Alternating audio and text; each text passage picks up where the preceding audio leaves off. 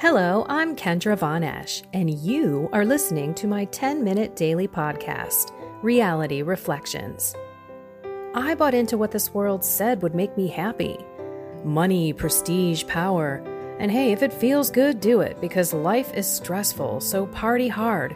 Do whatever makes you happy. But that didn't quite work out because I felt even more insecure, full of fear shame, and anxiety, and never, ever good enough.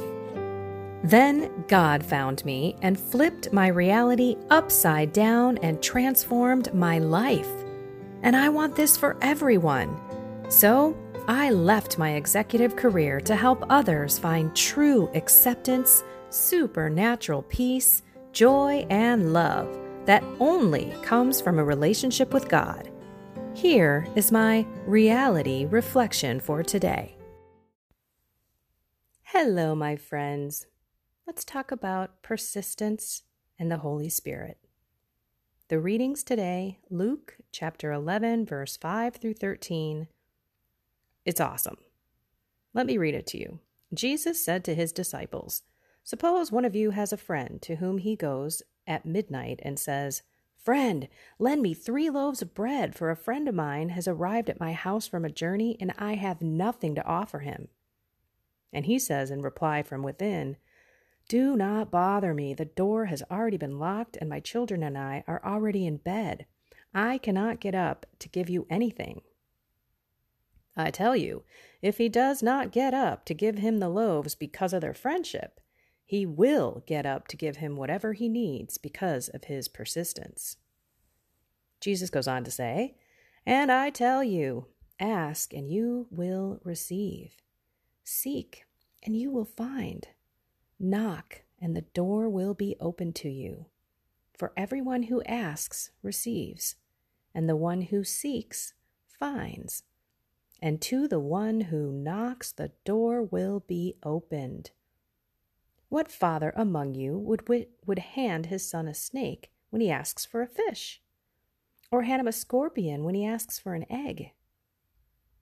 If you then, who are wicked, know how to give good gifts to your children, how much more will the Father in heaven give the Holy Spirit to those who ask him? This is not focusing on prayer and petitions and supplications and things that you are asking God for in your life. It really boils down to the last sentence. How much more will the Father in heaven give the Holy Spirit to those who ask Him?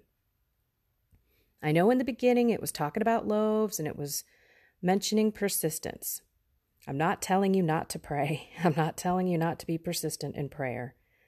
Just know God always answers your prayers in three ways yes, yes, but not right now, or no. And all of the reasons are for your better good or for a greater good. So at this moment, you may be Lord, are you ever going to answer my prayer? And perhaps maybe he did, and it's no. Or he's still waiting to grant that prayer. But when you read the second part of the gospel, it's really saying, look, you have to ask me, ask the Father in heaven, be persistent so that he can give you the Holy Spirit how much more will the Father in heaven give the Holy Spirit to those who ask him? I think a lot of people gloss over that. So let's just talk about the gifts of the Holy Spirit because they are gifts. But we can ask. Look, I am not shy about asking God for the gifts or any gifts that He wants to bestow on me. I ask him for as much supernatural stuff that he can give me if it's his will. I am not one of those. I mean, I always read like St. Teresa of Avila, and she's like, we shouldn't ever ask, you know, whatever beautiful supernatural things that we have in our lives should be, you know, we should just be like a, a worm, she actually says, not asking. And I, I just don't buy that. All over the all over the Bible, it's about asking the Lord to help and, and asking him to give you more. The more you give, the more you've got to, you know, perform and do, but I'm okay with that. Okay, so let's go over the gifts of the Holy Spirit. Wisdom, understanding, counsel, fortitude, knowledge, fear of the Lord, and piety. So let's talk about what each of these are. Wisdom, it's the ability to exercise good judgment. You distinguish between right and wrong, you seek to uphold truth and justice, and you balance personal good with the common good. Wisdom is in touch with reality. It demonstrates common sense and it is prudent. It often increases in a person as they advance in years and gain life experience. I always say with my mom and dad, boy, they get wiser and wiser as I get older because I'm experience experiencing life. And I just say they just get smarter. So that's wisdom. Understanding is the gift of intelligence and enlightenment.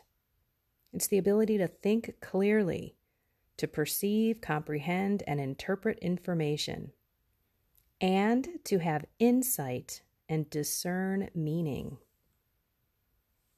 Counsel is good advice. It's really the ability to teach, inform, guide, direct, warn, recommend, and encourage. It is not limited to giving advice, but it extends to the ability to graciously receive it. The gift is needed by parents, teachers, coaches, supervisors, mentors, therapists, clergy, consultants, spouses, anyone who offers advice to others. Fortitude. That is an unwavering commitment to God or a proper course of action, and it shows itself as moral strength, courage, determination, patient endurance, long suffering, a resolute spirit, stamina, and resiliency. I kind of think persistence should be in here. Okay, knowledge is the ability to study and learn, to acquire, retain, and master facts and information, and to put what is learned to good use for constructive purposes.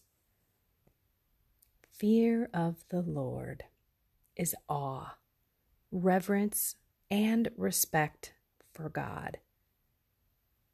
It acknowledges that everything comes as a gift from God, downplays personal achievement and self sufficiency, and gladly offers praise, worship, and adoration to God. Fear of the Lord. I remember when I first read that early in my journey, I thought it was truly like being afraid of God, being afraid of going to hell, being afraid of sinning and not living your life according to the Ten Commandments and the rules of the church. Yeah, not even close.